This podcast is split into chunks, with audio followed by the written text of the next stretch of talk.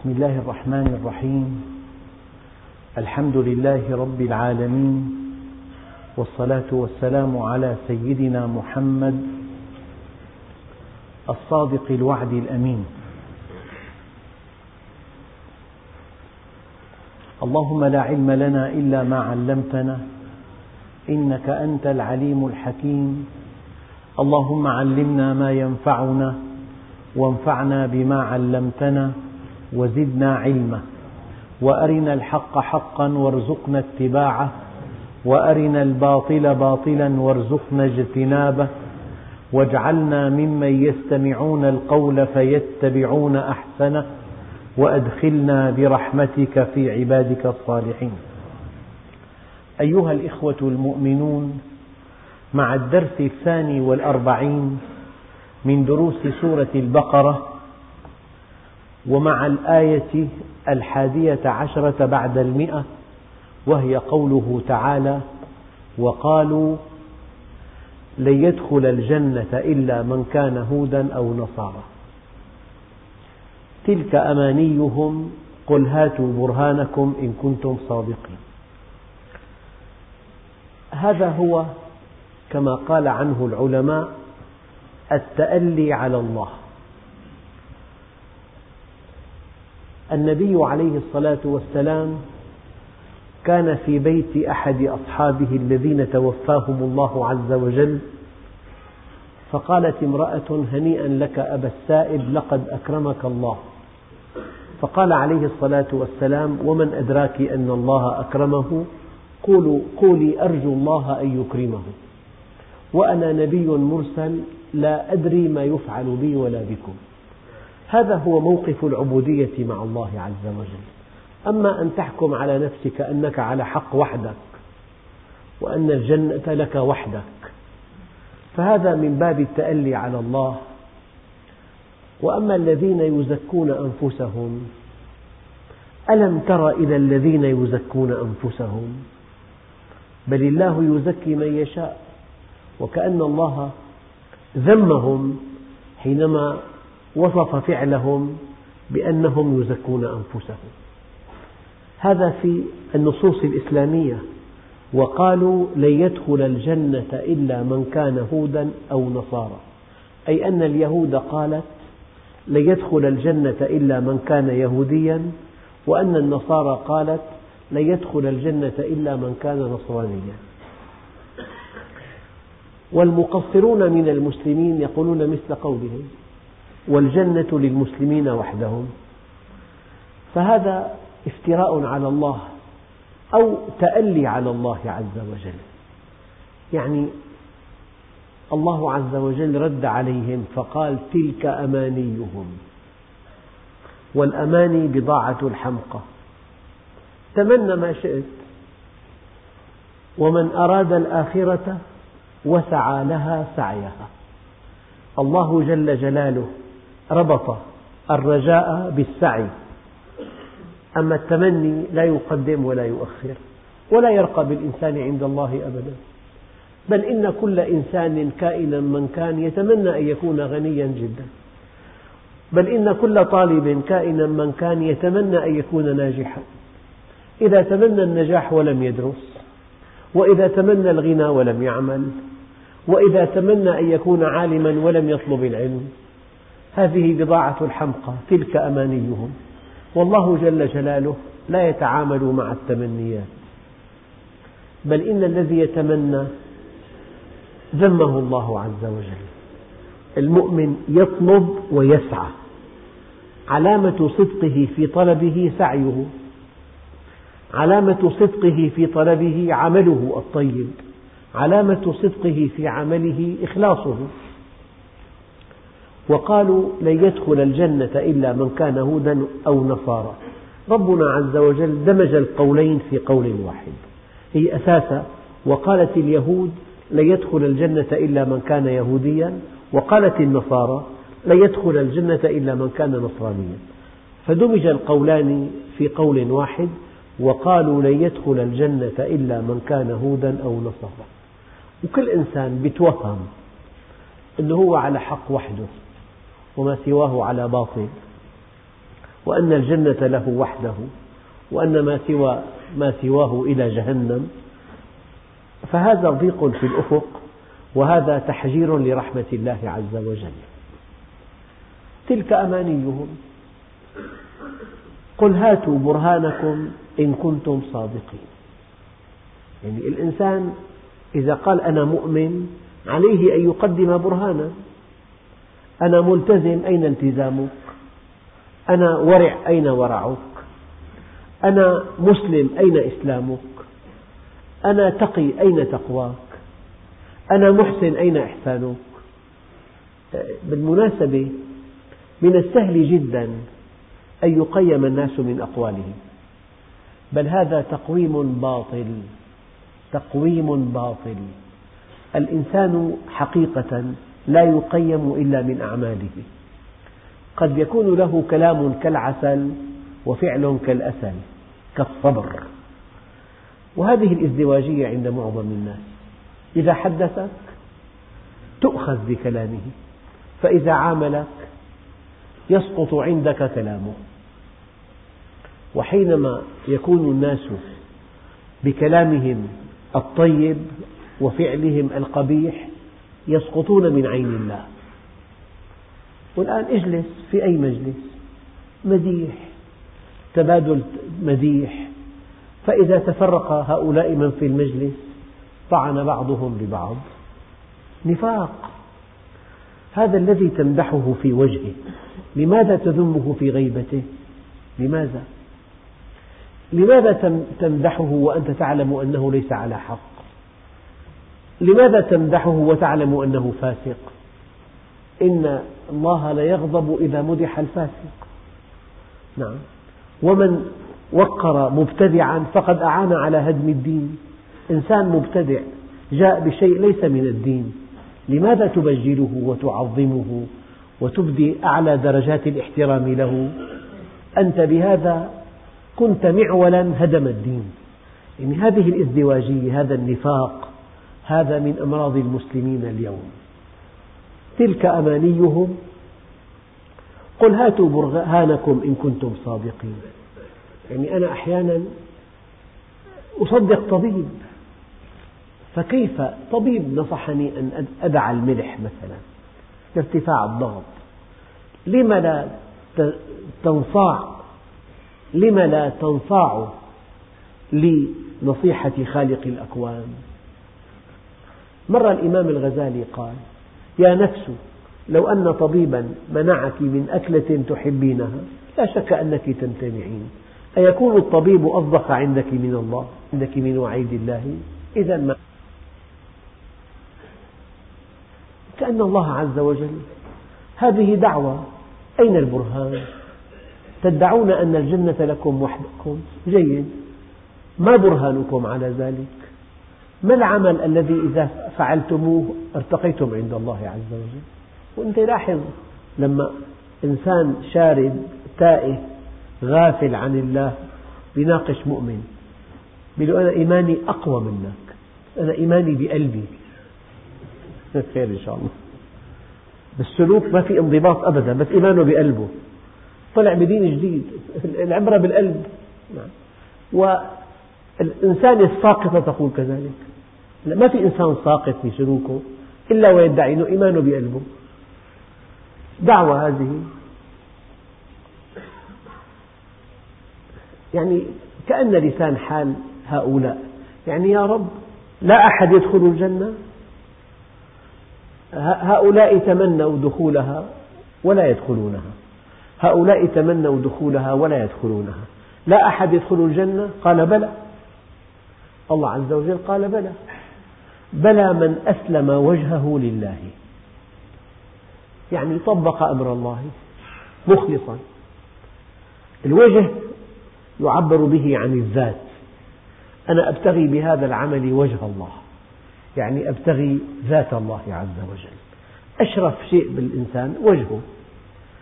ف والله عز وجل قال تبتغون أبتغي وجه الله عز وجل. يعني أبتغي ذات الله عز وجل. بلى من أسلم وجهه إلى الله. أو لله. يعني وجدته مطيعا لله. وجدته وقافا عند كلام الله. وجدته مؤتمرا بما أمر الله. منتهيا عما نهى الله عنه. يرتاد بيوت الله. يبتعد عن أماكن اللهو يجعل دخله حلالا. يبتعد عن الدخل الحرام. يقيم الإسلام في بيته يعني من فرقه إلى قدمه ينطق بإسلامه. إذا حدثك فبالقرآن والسنة. إن نظر ضبط بصره وغضه عن محارم الله. إن استمع لا يستمع إلى منكر. إن نطق لا ينطق إلا بالحق. إن تكلم ذكر الله وإن سكت فكر في خلق الله. وإن رأى أدرك العبرة مما يرى. يعني أحيانا الإنسان يقول لك والله مؤمن ورب الكعبة بكلامه بجلسته بمشيته بنظرته بحديثه بمواقفه بعلاقاته بمعاملاته ببيته بعمله. يعني مسلم إسلامه صارخ. كيف أن السيدة عائشة سئلت عن رسول الله صلى الله عليه وسلم؟ عن خلق رسول الله قالت كان خلقه القرآن. وكيف أن بعضهم قال القرآن كون ناطق والكون قرآن صامت والنبي عليه الصلاة والسلام قرآن يمشي. المؤمن وقاف عند كتاب الله يأتمر بما أمر وينتهي عما عنه نهى وزجر لا يفعل إلا ما يرضي الله. نعم. فبلى من أسلم وجهه لله وهو محسن.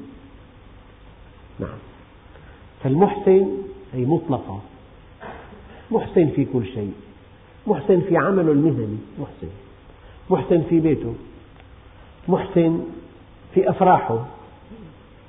الفرح لا يستخفه. محسن في أحزانه. الحزن لا يسحقه. محسن في إنفاقه. ولو كان غنيا ينفق الدرهم في مكانه الصحيح. محسن في كسب ماله. لا يخادع الناس لا يغشهم. لا يحتال عليهم لا يأكل مال المال الحرام لا يأكل المال بالخداع. كلمة مطلقة محسن. لذلك الإنسان المؤمن حينما يموت تبكي عليه السماء والأرض.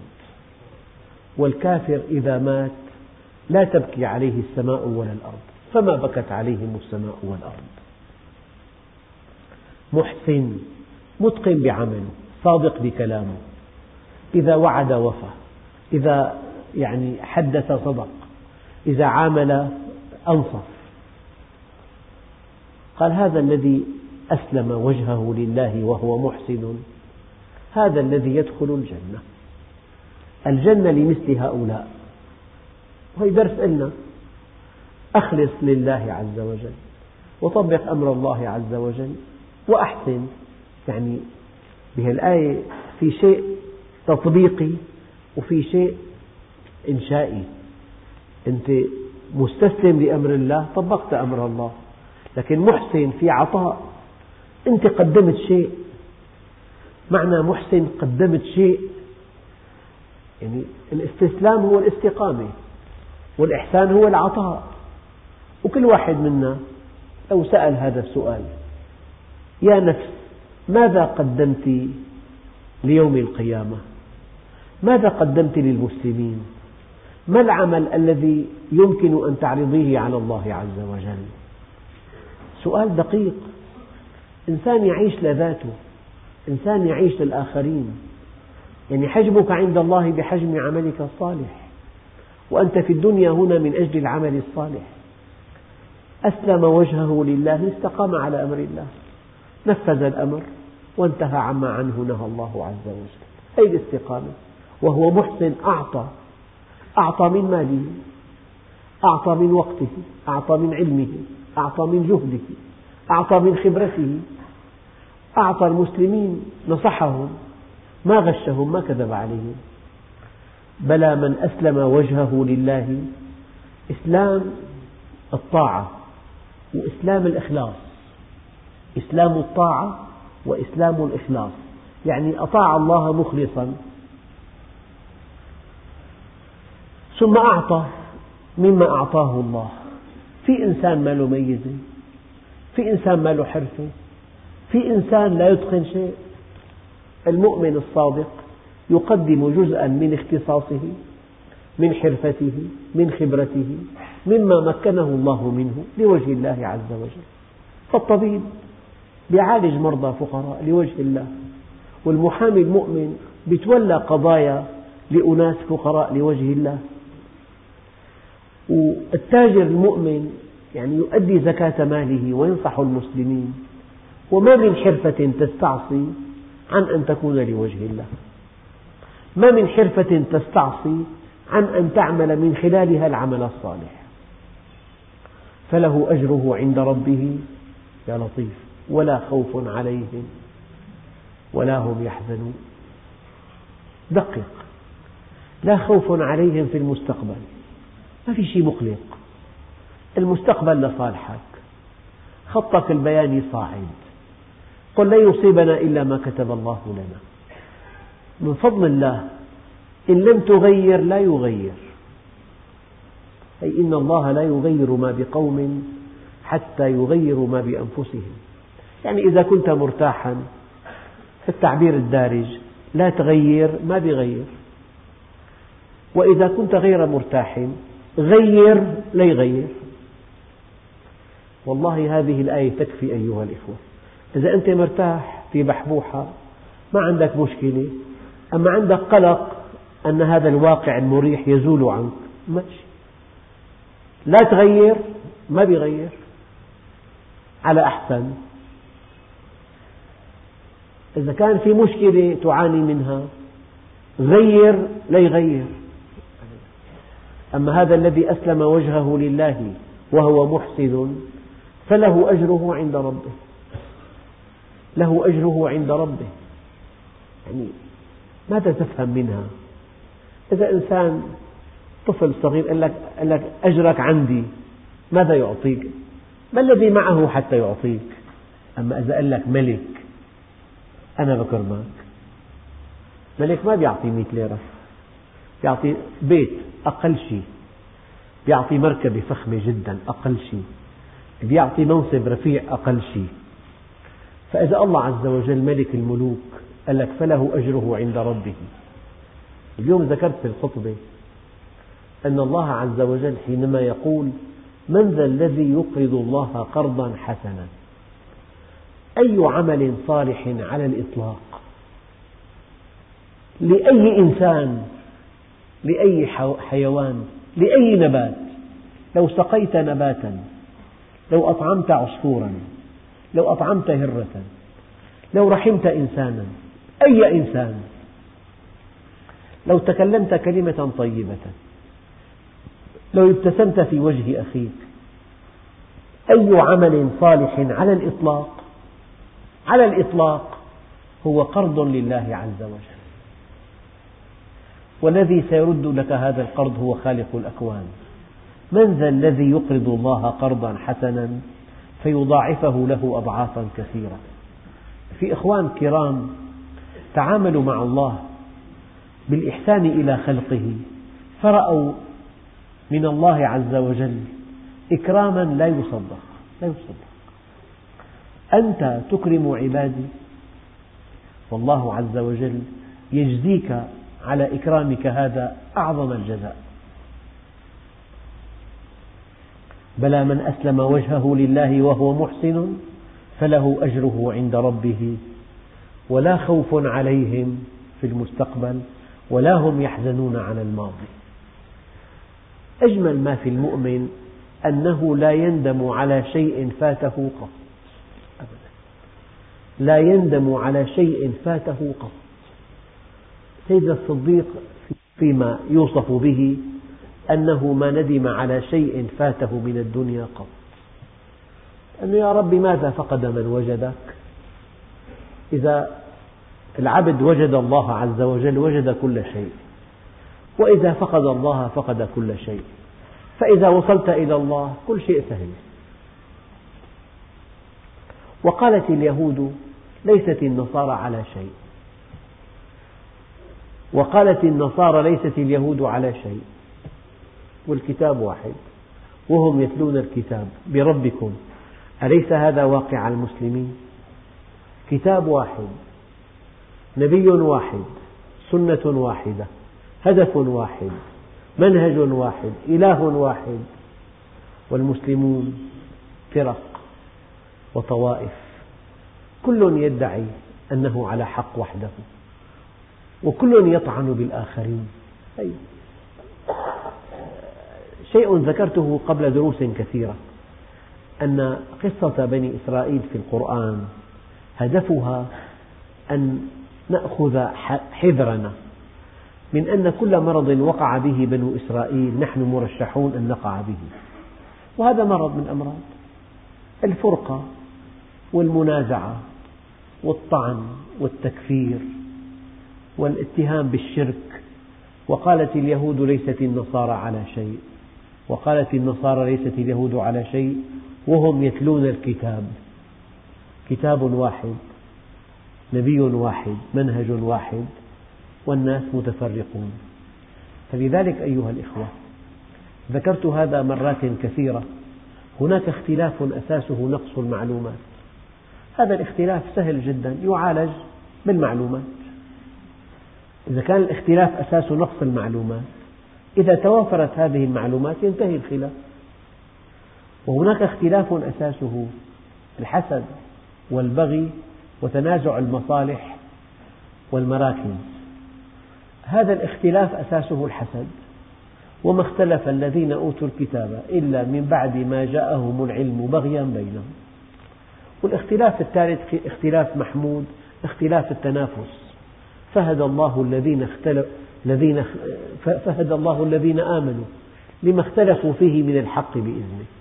يعني إذا كان القضية أن نصل إلى أعلى درجة في الجنة وأنا يعني اعتقدت أن العمل الصالح وحده وهذا اعتقد أنه طلب العلم وحده وهذا اعتقد أنه تعليم العلم وحده. وهذا اعتقد أنه حفظ السنة وحده. كلام طيب. هذا التنافس محمود. فتنافس طبيعي. لا يحمد ولا يذم. وتنافس مذموم. تنافس الحسد والبغي والعدوان. وتنازع المصالح والمراكز. وفي تنافس محمود هو التنافس على بلوغ أعلى درجات الجنة. نعم. فهدى الله الذين آمنوا لما اختلفوا فيه من الحق. وهم جميعا ضمن الحق. اختلفوا. أي جانب في الدين أقوى؟ أي جانب أقرب إلى الله عز وجل؟ بإذنه. وقالت اليهود ليست النصارى على شيء. وقالت النصارى ليست اليهود على شيء. وهم يتلون الكتاب. كذلك قال الذين لا يعلمون وكفار العرب في الجاهلية ليس عندهم لا توراة ولا إنجيل ولا أنبياء يعبدون الأوثان. وهؤلاء قالوا مثل قول هؤلاء. يعني شيء بيحير أحيانا أنه أهل كتاب ومعهم معهم كتاب وجاءهم رسول يتهمون الآخرين كما يتهم الذين لا يعلمون الآخرين أنهم ليسوا على شيء. كذلك قال الذين لا يعلمون مثل قولهم. من الذي سيحكم بينهم؟ هو الله عز وجل. من الذي كلمته هي الفاصلة؟ من الذي يقول أنتم على حق وأنتم على باطل؟ وانتهى الأمر. هو الله عز وجل. فلذلك لنا وقفة يوم القيامة. أنت ادعي ما شئت وامدح نفسك بما شئت وأسبغ على على شخصك كل صفات القداسة. كلام بكلام. لكن الله متكفل أن يفصل بينك وبين الآخرين يوم القيامة. الله عز وجل جعل يوم القيامة يوم الفصل يوم الدينونة يوم الحق. فالله يحكم بينهم يوم القيامة فيما كانوا فيه يختلفون. يا الله عز وجل هو الحكم وهو يعلم يعلم السر وأخفى يعلم حقيقة العمل. الإنسان أيام يأخذ مظهر مظهر يعني استعراضي. يبدو أمام الناس أنه ولي. وهو ليس كذلك. من من يكشف الحقيقة؟ الله جل جلاله. فالله يحكم بينهم يوم القيامة فيما كانوا فيه يختلفون. ومن أظلم؟ هذا اسمه استفهام إنكاري. يعني ليس في الأرض إنسان أشد ظلما من هذا الذي يفعل كذا. أشد ظلما لنفسه وأشد ظلما للخلق. يظلم نفسه ويظلم الآخرين. من هو؟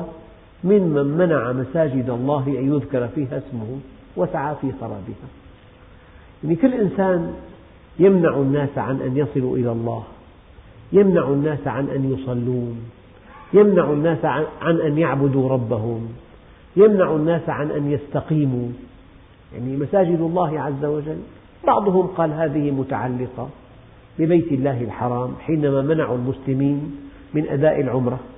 وبعضهم قال للذي خرب بيت المقدس بخت نصر. وبعضهم قال أي مسجد؟ وبعضهم قال أي منع لدعوة إلى الله؟ ألم يقل النبي عليه الصلاة والسلام جعلت لي الأرض مسجدا وطهورا؟ فأي مكان في الأرض مسجد؟ فالذي يمنع الناس عن أن يسجدوا لله يعني أن يخضعوا لله أن يطبقوا أمر الله عز وجل. إما أن تؤخذ بمعناها الواسع أن كل إنسان حال بين الناس وبين ربه. منعهم أن يصلوا منعهم أن ينطقوا بكلمة الحق. منع دعوة إلى الله عز وجل. ومن أظلم ممن منع مساجد الله أن يذكر فيها اسمه. نحن الحمد لله في هذه البلدة الطيبة. المساجد مفتحة والدروس عامرة وهذه نعمة والله الذي لا إله إلا هو. لا تعدلها نعمة. بلاد عربية كثيرة. لا تستطيع أن تدخل المسجد. لا تستطيع.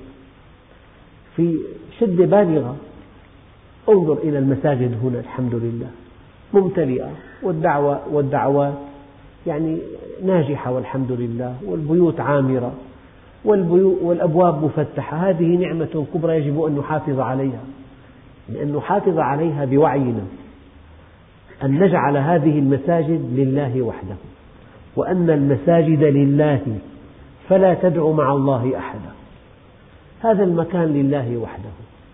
لا ينبغي لمن في المسجد أن يطرح فيه موضوعا آخر موضوع متعلق في الدنيا. هذا المسجد بيت الله عز وجل.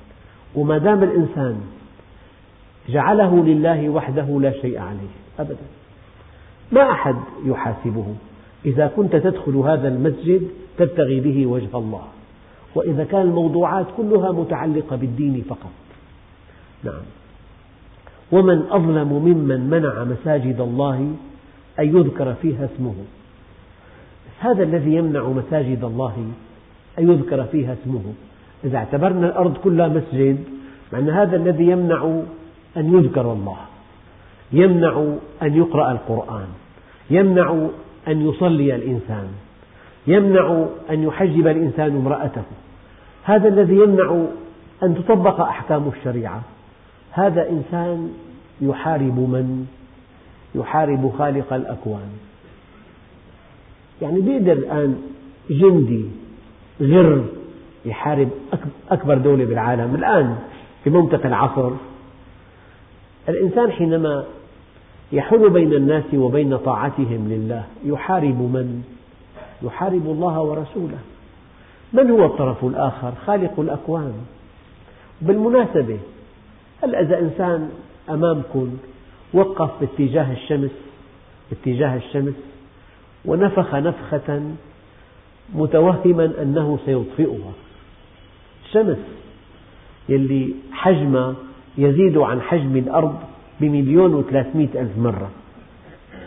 وحرارتها على السطح ستة آلاف درجة. ولسان لهبها مليون كيلومتر. وحرارة مركزها عشرين مليون درجة. إنسان على الأرض توجه نحو الشمس ونفخ عليها نفخة ليطفئها. ألا يحتاج إلى مستشفى للأمراض العقلية؟ دون ليطفئوا نور الله بأفواههم. آية بليغة جدا. يعني هذا الذي يحاول أن يلغي الدين أن يحارب الدين أن يحارب الله ورسوله. أن يمنع الناس من أن آه، من دخول مساجد الله عز وجل. أن يمنع الصلاة مثلا. أن يمنع أن تقام شعائر الله عز وجل. هذا ماذا يفعل؟ هذا يريد أن يطفئ نور الله بفمه. يعني آلاف الأشخاص أرادوا إلغاء الدين فماتوا والدين باقي. الدين دين الله. وأنا أقول لكم أيها الإخوة لا تقلق على دين الله لا تقلق عليه أبدا. إنه دين الله. والله عز وجل قادر أن ينصره على يد أي إنسان. وهم لا يشعرون. يريدون ليطفئوا نور الله بأفواههم. آية بليغة جدا. يعني هذا الذي يحاول أن يلغي الدين. أن يحارب الدين أن يحارب الله ورسوله. أن يمنع الناس من أن من دخول مساجد الله عز وجل؟ أن يمنع الصلاة مثلا؟ أن يمنع أن تقام شعائر الله عز وجل؟ هذا ماذا يفعل؟ هذا يريد أن يطفئ نور الله بفمه. يعني آلاف الأشخاص أرادوا إلغاء الدين فماتوا والدين باقي. الدين دين الله. وأنا أقول لكم أيها الإخوة لا تقلق على دين الله لا تقلق عليه أبدا. إنه دين الله. والله عز وجل قادر أن ينصره على يد أي إنسان. الله قادر أن ينصر دينه على يد أعدائه. وهم لا يشعرون. لكن ما الذي ينبغي أن تقلق له؟ ما إذا سمح الله لك أن تنصره أو لا؟ ما إذا منحك الله شرف نصره أو لا؟ أم لا؟ فقط. اقلق على هذا. ومن أظلم ممن منع مساجد الله أن يذكر فيها اسمه وسعى في خرابها يعني آتيكم بمثل بسيط. يكون عندك صانع بالمحل. طلب يصلي ما تخليه ما في صلاة عنه. وهذه يفعلها معظم الناس. معظم المسلمين لا يسمح له أن يصلي. صلاة ما في عنا شغل لأنه في موسم ما في صلاة إذا. هذا تنطبق عليه الآية. يعني كمان أب يمنع ابنه من حضور درس علم كمان تنطبق عليه هذه الآية. ومن أظلم ممن منع مساجد الله أن يذكر فيها اسمه وسعى في خرابها. قالوا خرابها إما هدمها أو تعطيل الصلاة فيها. لا في تركيا في جامع ضخم من أضخم جوامع تركيا الآن متحف ممنوع ليس جامعا. منعت فيه الصلاة. منعت فيه أن تقام شعائر الله عز وجل. متحف يأتيه الزوار من كل حدب وصوب وهذا المسجد كان يعني معبدا من وقت نبوة رسول الله عليه الصلاة والسلام. قديم بإسطنبول. منع هذا المسجد أن, تصلى أن تقام, تقام فيه الصلاة. فإما أن تمنع الصلاة فيه وإما أن يهدم. يعني البلاد التي تؤمن بلا إله مو لا إله إلا الله لا إله هدمت بيوت الله كلها. نعم. ومن أظلم ممن منع مساجد الله أن يذكر فيها اسمه وسعى في خرابها. أولئك ما كان لهم أن يدخلوها إلا خائفين لهم في الدنيا خزي ولهم في الآخرة عذاب عظيم.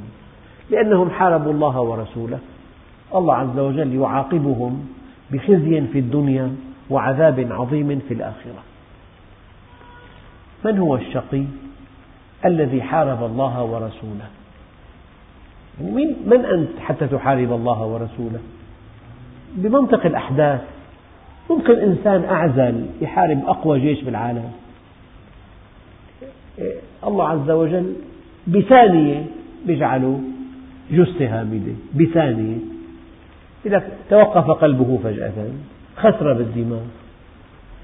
ولله المشرق والمغرب فأينما تولوا فثم وجه الله.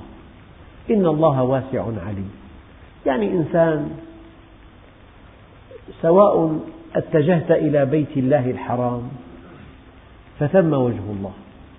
أو حينما اتجه المسلمون إلى بيت المقدس فثم وجه الله. وإذا صليت في ليلة غائمة ولم تهتدي إلى القبلة فصليت باجتهاد ثم تبين لك أن هذا الاجتهاد غير صحيح. الصلاة مقبولة فثم وجه الله. لو كنت مسافرا فقبلتك جهة دابتك. لو كنت خائفا فقبلتك جهة أمنك. لو كنت مريضا لا سمح الله فقبلتك جهة راحتك.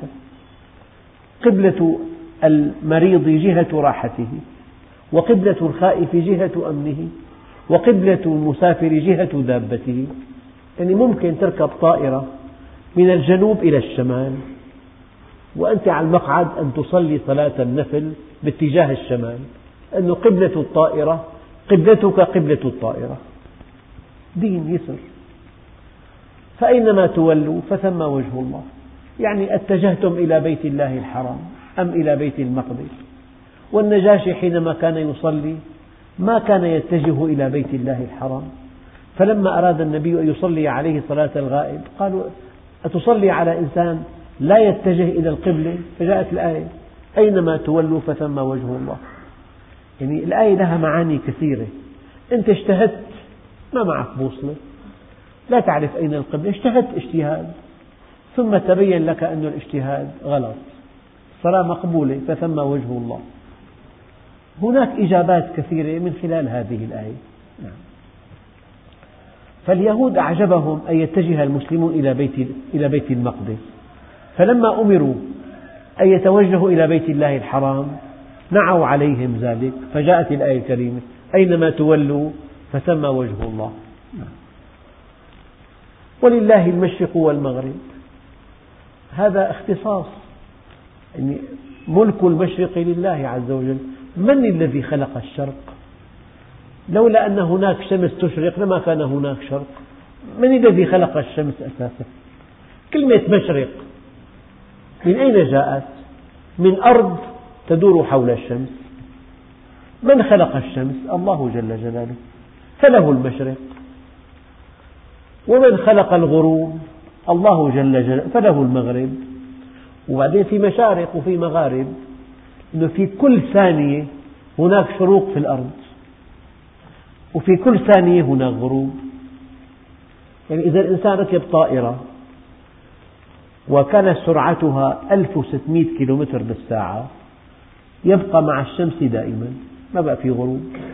سار بسرعة الأرض حول الشمس. نعم. والذين يسافرون إلى أمريكا الوقت طويل جدا على الساعات ماشي مع الشمس. أيام تطلع من دمشق الساعة الثانية بتطير 25 ساعة تصل قبل المغرب لأمريكا.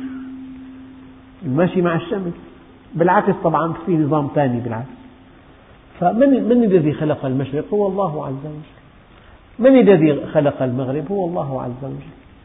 من الذي خلق المشرقين؟ إذا واحد بيته مرتفع بيلاحظ الشمس تشرق في الشتاء من مكان في الصيف من مكان. فالنهاية النهاية القصوى في الشتاء والنهاية القصوى في الصيف هي مشرقين. وإذا كان بيته على البحر كمان يلاحظ أن غروب الشمس في أيام الصيف من مكان والشتاء من مكان. فالمكان الأقصى في الصيف مغرب والمكان الأقصى في الصيف مغرب صار في مغربين ومشرقين. وكل مكان بالأرض في شروق وفي غروب. صار في مشرق يعني جهة الشرق ومغرب جهة الغرب. وصار في مشرقين الحد الأقصى والأدنى بالشرق والأقصى والأدنى بالغرب ومغربين. وكل يوم في مشرق خاص وكل مكان له شروق خاص. لا شروق الشمس. في دمشق غير بيروت. في فرق خمس دقائق غير تدمر غير بغداد غير القاهرة غير تونس. هذا فرق الساعة أساس. خمس ساعات فرق. فرق شروق. فمعناها كل يوم في شروق وكل مكان في شروق. هي رب المشارق والمغارب. وفي يعني نهاية مكان أقصى للشروق ومكان أدنى للشروق هي مشرقين. وفي جهة الشرق وجهة الغرب هي مشرق ومغرب. فلله المشرق والمغرب. فأينما تولوا فثم وجه الله. إن الله واسع عليم رحمته واسعة وعلمه واسع.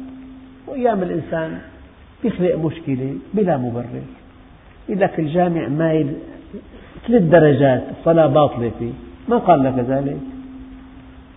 ما يقول هذا إلا جاهل. الكعبة ليست نقطة ولكنها جهة. جهة. الكعبة نحو الجنوب.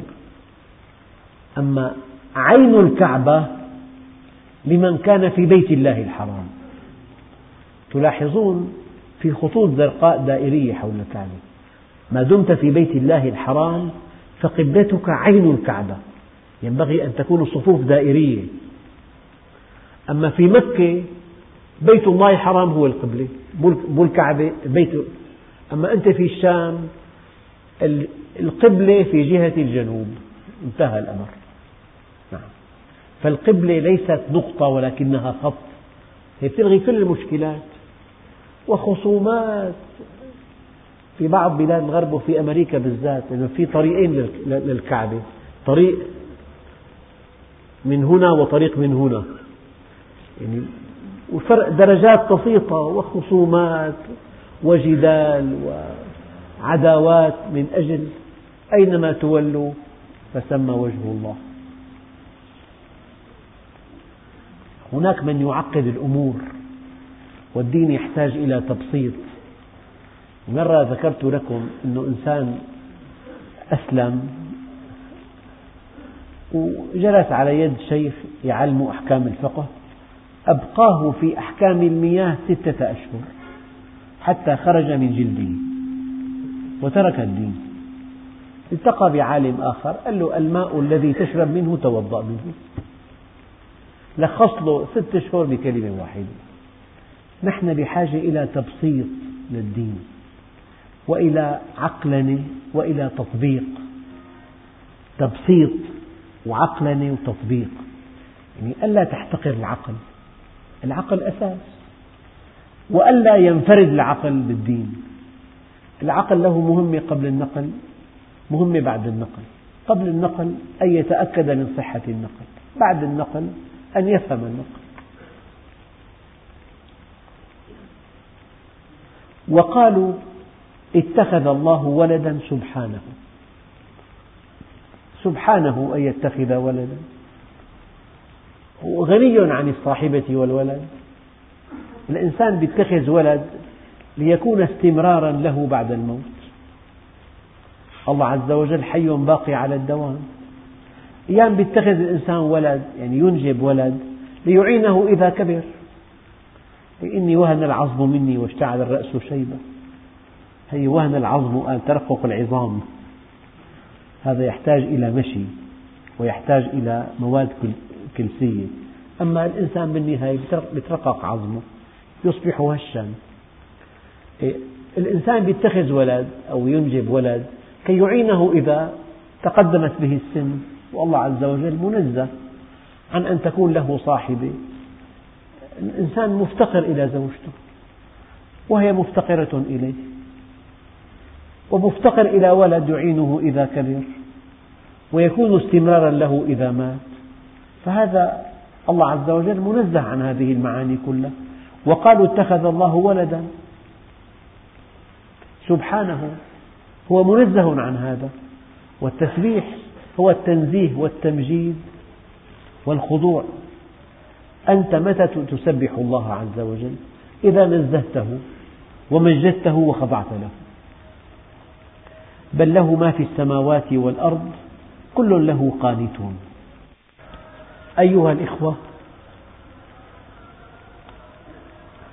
وقال الذين لا يعلمون لولا يكلمنا الله أو تأتينا آية يعني علامة تثبت أنه رسول الله. طيب وهذا القرآن المعجز يعني يطالبون بشيء نبي كريم معه كتاب معجز ومعه شرح لهذا الكتاب وهناك معجزات كثيرة جاء بها. وقال الذين لا يعلمون لولا يكلمنا الله. هل يحتمل الإنسان أن يكلمه الله؟ قال له ربي أرني أنظر إليه قال له إنك لن تراني. ولكن انظر إلى الجبل فإن استقر مكانه فسوف تراني. فلما تجلى ربه للجبل جعله دكا. كذلك قال الذين من قبلهم مثل قولهم. تشابهت قلوبهم. الأقوام السابقة رأوا البحر أصبح طريقا يبسا وقالوا يا موسى اجعل لنا إلها كما لهم آلهة. هناك من رأى ناقة خرجت من الجبل هناك من رأى نبيا كريما إبراهيم عليه السلام ألقي في النار فلم يحترق. هناك من رأى يد سيدنا موسى أصبحت مصباحا منيرا فإذا هي بيضاء للناظرين. هناك أقوام كثيرون رأوا معجزات حسية فلم يؤمنوا. فالذي لا تهزه آيات الكون لا يهزه خرقها. الذي لا تهزه آيات الكون لا يهزه خرق هذه الآيات. وقال الذين لا يعلمون لولا يكلمنا الله أو تأتينا آية. كذلك قال الذين من قبلهم مثل قولهم. تشابهت قلوبهم قد بينا الآيات لقوم يوقنون. يعني قلوب الشاردين عن الله متشابهة وأقوالهم متشابهة مواقفهم هي هي والكافر هو هو والمنافق هو هو في كل زمان ومكان. قد تشابهت قلوبهم قد بينا الآيات لقوم يوقنون. إنا أرسلناك بالحق بشيرا ونذيرا. يعني الحق لابس رسالتك. الحق الشيء الثابت والهادف الحق شيء ثابت إلى أبد الآبدين. وهادف نبيل فأنت يا محمد أرسلت بالحق. الشيء المستقر. الشيء الثابت. الشيء الهادف. الشيء النبيل. الشيء المقدس. إنا أرسلناك بالحق بشيرا للمؤمنين ونذيرا للكافرين. ولا تسأل عن أصحاب الجحيم. أنت مبلغ فقط. أما المنحرف لا تحاسب عنه هو يحاسب عن نفسه فقط. ولن ترضى عنك اليهود ولا النصارى حتى تتبع ملتهم. قل إن هدى الله هو الهدى. يعني بالإسلام ما في مجاملات ولا في مداهنة ولا في أنصاف حلول ولا في بالتعبير الدارج حك لي لحك لك مداهنة ما في أنصاف حلول ما في حل وسط ما في تجميد مشكلة ما في الحق حق والباطل باطل. ولن ترضى عنك اليهود ولا النصارى حتى تتبع ملتهم. قل إن هدى الله هو الهدى. هدى الله الذي جاءني هو وحده الهدى. ولئن اتبعت أهواءهم بعد الذي جاءك من العلم ما لك من الله من ولي ولا نصير. أيام الإنسان بيجتهد اجتهاد خاطئ أنه بجاملهم الشاردين عن الله عز وجل. باخذ شيء مما عندهم استفيد منهم. كلمة دقيقة ومثل بليغ. إذا السفينة بلعت من ماء البحر شيئا سيبلعها كلها. إذا السفينة بلعت من ماء البحر شيئا البحر سوف يبلعها كلها. فالمؤمن ليحافظ على استقامته وعلى طهارته. وعلى صفاء قلبه وعلى طاعته لله عز وجل والله هو الفعال. لا يقدم شيء من دينه أبدا. إذا ممكن تبذل دنياك هذا شيء جيد. هي مداراة. إذا ممكن أن تبذل دنياك لدينك هي مداراة. مقبولة ومرغوب بها. أما إذا لزم الأمر أن تبذل دينك لدنياك فأنت الخاسر الأكبر. فأنت الخاسر الأكبر. ولن ترضى عنك اليهود ولا النصارى حتى تتبع ملتهم. قل إن هدى الله هو الهدى. ولئن اتبعت أهواءهم بعد الذي جاءك من العلم ما لك من الله من ولي ولا نصير. يعني جاءني سؤال يعمل في بلد غربي بالبريد كلها مجلات جنسية هو عم بينسقها آسف طبعا آسف بالبقاليات في آلات قمار بالبقاليات في بيع خمر في بيع لحم خنزير بالمصارف في ربا. الغلط أن تبقى مع هؤلاء. من أقام مع المشركين برئت منه ذمة الله. ولن ترضى عنك اليهود ولا النصارى حتى تتبع ملتهم. قل إن هدى الله هو الهدى. ولئن اتبعت أهواءهم بعد الذي جاءك من العلم. هم ليس عندهم علم عندهم أهواء. المرأة نصف المجتمع يجب أن تكون في أي مكان بأبهى زينة. هي مو علم أهواء. ولئن اتبعت أهواءهم بعد الذي جاءك من العلم ما لك من الله من ولي ولا نصير. والحمد لله رب العالمين. الله الرحمن الرحيم. الحمد لله رب العالمين. والصلاة والسلام على سيدنا محمد الصادق الوعد الأمين. اللهم اهدنا بالهدى ونقنا بالتقوى. اللهم اجعل جمعنا هذا جمعا مباركا مرحوما. واجعل تفرقنا من بعده معصوما. ولا تجعل فينا ولا منا ولا معنا شقيا ولا محروما. وصلى الله على سيدنا محمد النبي الأمي وعلى آله وصحبه وسلم. والحمد لله رب العالمين الفاتحة